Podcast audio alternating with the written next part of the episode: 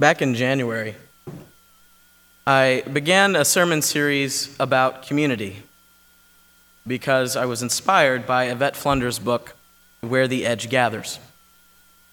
Her conclusion spoke specifically to Christian communities who she felt and continues to feel um, have a responsibility to deepen their understanding and support of same gender loving and trans people. Her hypothesis, however, that there are particular ways of creating, sustaining, and celebrating community rings true for any community of faith that strives to be multicultural, spirit filled, and justice making. I wasn't sure how this series would be received. I wasn't sure what it would unearth for me or for you. It has always been my hope that we may be able to live out the loving of ourselves and each other better by having shared this time. It remains my hope that we can continue to learn more and more together about how to create, sustain, and now celebrate the beloved community we strive to build and live into. You see, creating, sustaining, and celebrating while calling on different parts of ourselves as individuals and as a larger body are intricately tied together. They're, they're all a little different, but they all really have to work together in order for us to move together through this moment of transformation that we devote time and talent to. So, you know, transformation and, and change is, in my experience, is, is often tricky and sometimes really tough to wade through. And so, I want to check in with folks. How are we doing with this stuff? It's okay if good's not the answer. That's okay too, right? You know, is some of it resonating and sinking in? is some of it hard to wrestle with. Then we're on the right track. right? All right. Well, let's recap where this journey has taken us so far, for those of us who may not have been here for the entire series, because all of it really does work together. During that first sermon um, about creating beloved community, it was Gospel Sunday, some of you might recall. Um, and we talked about putting pieces in place to make this feel, this place, feel like home for everyone who wants to call it home.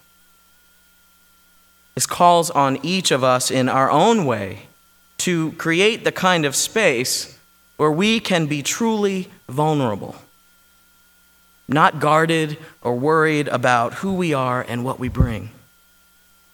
It's a tall order, right? Can anyone say in one or two sentences why that's such a tall order? Oh, it, it, just as a reminder, sometimes I'll throw out questions. I really want to hear answers. Say it again. That's right, fear of not being accepted. That's a good one. Somebody else? I thought I saw a hand. Got it, I can do that. Well, we, we, we're, we're talking about how, you know, creating this kind of space where we can all truly be vulnerable and not guarded about who we are and what we bring and why that's so hard.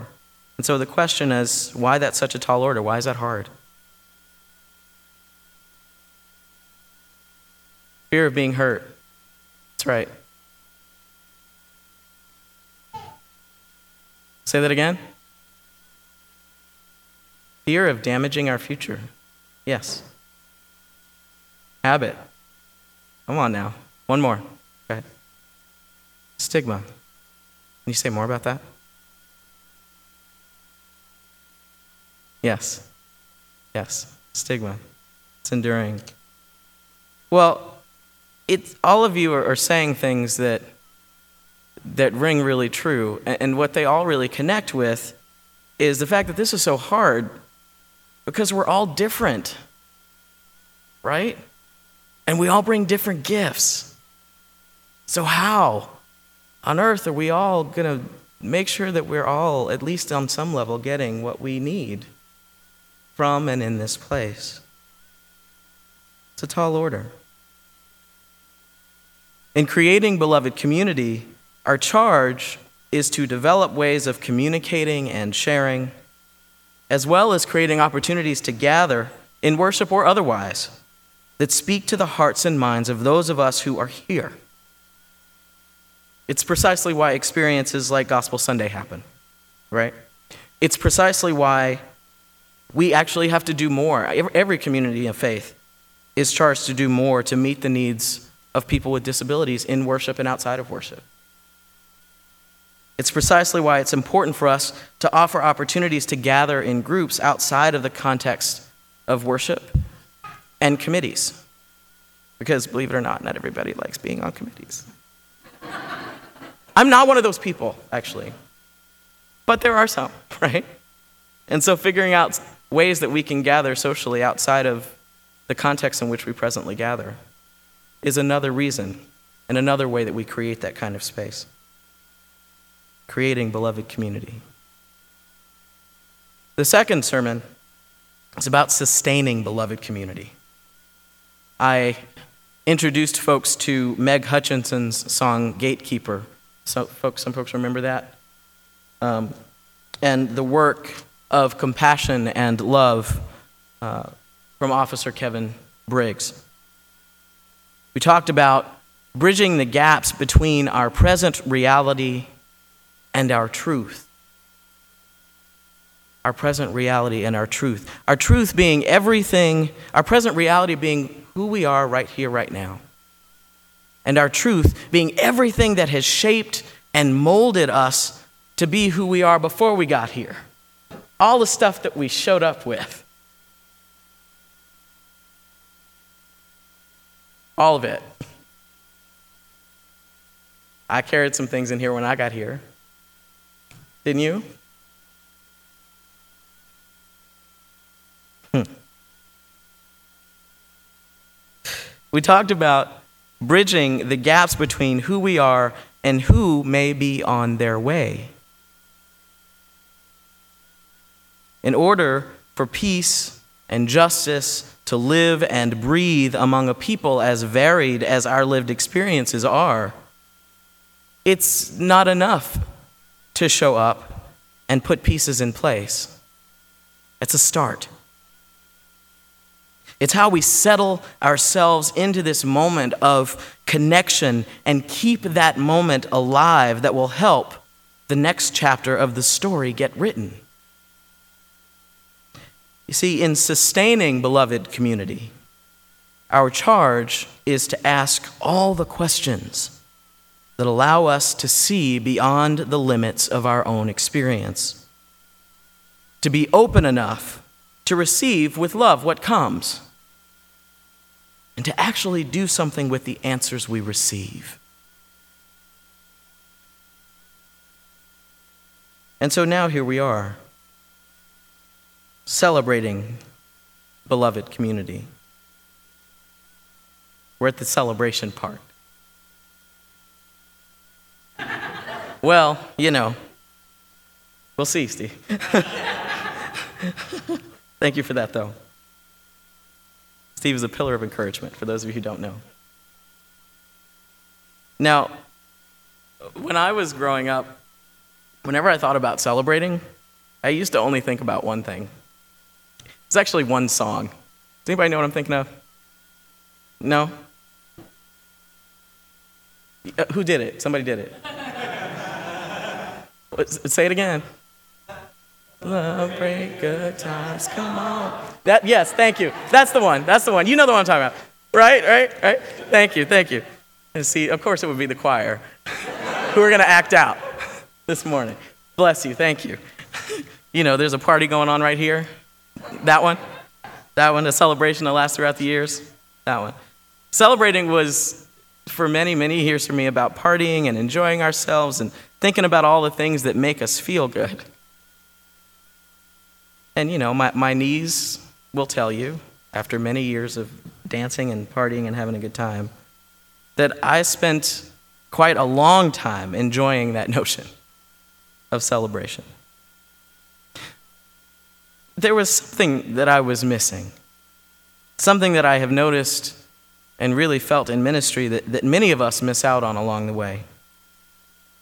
And after many years of making every effort to be the life of the party, I realized that I wasn't really allowing myself to come to life. We get the difference? I could always show up at any party. But living into my own truth, celebrating me, was something I had a hard time with. And it wasn't because I didn't care to, right? I just wasn't sure how. You know, too many systems in society are often set up in such a way that makes it all too easy to celebrate the acquisition of knowledge outside of ourselves, but not nearly easy enough to celebrate what makes us who we are on the inside. There was a time, and, and for those of you who may be lawyers in the room, you may know exactly what I'm talking about. There was a time when I could recite nearly from cover to cover uh, New York Practice, which is a book of civil procedure for the New York courts. I was a lawyer in a former life, and so these were the kinds of things that I thought were fun, um, which is, there's nothing wrong with that. Not, not, dogging, not dogging the lawyers in the room, because um, I was one, I still am one. Um, but you know, I, I was lauded for this, right? I could tell you anything you wanted to know, anything you wanted to know about how to engage the court system in New York. And I, remember it so vividly because of the intense amounts of time I spent working on that and learning that. But I was also entirely disconnected from my heart and my soul trusting in the life I bring, the heart and soul of Michael, however incomplete it may feel sometimes, however different it may have been for most of the people I was around, has actually been the hardest and most meaningful work of my life. Because I got close to this, got close to my heart. It is also the kind of work that helps communities grow and stay strong when they can do that work together. It's hard to create, sustain, and celebrate space that brings others to life when we struggle bringing ourselves to life. Flunder stresses that we relate best when we make the drop from head to heart. I felt and understood this most recently, actually, during a four part workshop series that I offered to First Parish in Brookline a few months ago called Growing Hearts Building Bridges. During this opportunity uh, for them to reach beyond the limits of their own understanding of gender, it was specifically around um, issues of gender identity and, and expression. Um, but during this opportunity, they spent quite a long time in small groups talking about whether they had ever thought about their own gender identity or expression, when they first had some awareness of their own gender, and how gender has impacted their lives. Now, you know, sometimes you just never know what's going to happen in a room, right? And so I had a certain amount of time allotted for this little piece of this really long, it was a four part series, so it was four Thursdays for two hours each, each day, each evening. And you know, sometimes you just don't know, but we spent much of the second session having them talk in small groups because there was so much that they were carrying that they hadn't ever talked about in any context and certainly not in the context of this community of faith. When they began to report back, a longstanding member of the church, said something really powerful. She said that she'd never been asked to think about her own experience of gender and thus couldn't understand why anyone would ask her to consider theirs. Made sense. And then, as and you could see it, like a light bulb went off inside of her. Um, she wondered out loud, but being able, and it was so it was so just beautiful what happened after that. I, I wrote it down. I actually made her say it again. Um, but being able to talk through the incredible impact society's notions of gender have had on my life makes me wonder how some of those deep seated notions I must carry has impacted other people's ability to fully be themselves. Because she wasn't able to fully celebrate herself. It was hard for her to understand why it was important and necessary to celebrate what other people brought. Now, for some folks in the room, that was, that was not new insight. But for her, being able to recognize and celebrate parts of herself helped her value celebrating the lives of others. And for everyone in the room, it was healing to hear and helped them reimagine what celebrating community can look and feel like. Not just in that small group of 20, 25 people, but in the larger context of this community. Immediately after that, someone in the room was able to disclose their gender identity and express the truth of their own pronouns in a way that they'd never done before because they just didn't know it was safe enough. That really incredible person opened something up, opened up the space just enough for one other person to fully be themselves in that space. Now, there are all sorts of things that bring us to life, that brings our light to life. There are all kinds of things that help us feel celebrated. Just have to be willing to ask each other and ourselves what that is. What helps you feel celebrated in community in general and also here in this place? I'm, I'm really asking.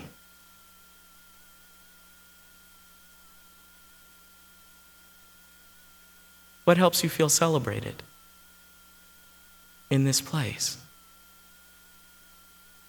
Music. Fearlessness. Work. I like that. Friendship. Hugs. Getting it.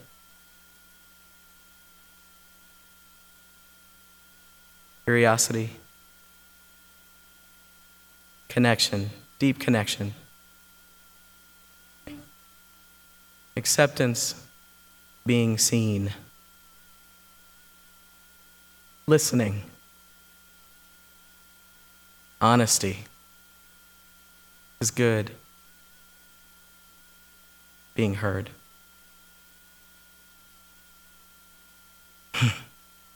There's a lot of light in this room. There's a lot of light in this room.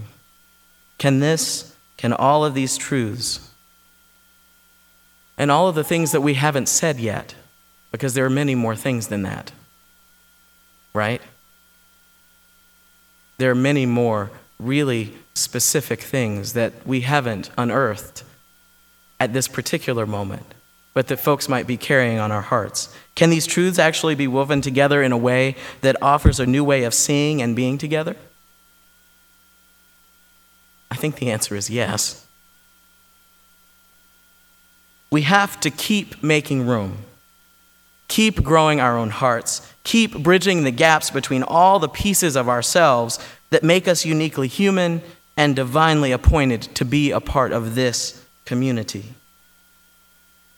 You know, with a deep desire to do these things, we move beyond speaking love and into doing love. From speaking to doing. I make this distinction all the time in Christian settings I call home, but it's equally relevant everywhere. It's one thing to say, I love you, and another entirely to offer up that love in ways that are real, in ways that bring others light to life. I always manage to get into trouble sometimes when I say this, but it's always worth saying. You know, churches of any size, of any perspective, cannot call themselves welcome and in, welcoming and inclusive if they are not continually learning and relearning how to make that a reality for the people who are in the pews and for the ones who aren't in the pews yet. It's the, really the foundation of my work in ministry, both in this place and outside of this place, to move beyond welcome and inclusion and into celebration. Because it's not enough for any community to say, you can join our team as it is. Communities are on track, rather, when they can say, we invite you to bring your heart, your hands, and your head into dreaming about what the team can become. Awakened by worship, nourished by tradition, and united by love, we strive to create a multicultural, spirit filled community that works for justice, fosters spiritual curiosity and faith formation, shares joy, heals brokenness, and celebrates the sacred in all. This is our mission. And this is exactly what creating, sustaining, and celebrating beloved community are all about calling on different parts of ourselves as individuals and as a larger body to come together and seek the transformation we devote time and talent to moving toward. Bless you for being on this journey, as beautiful and as hard as it can sometimes be. Know that the journey has and will continue to bear fruit and have faith that as we grow into celebrating all of who we are, we will be a blessing to all those who are on their way. Amen. Ashe. And blessed be.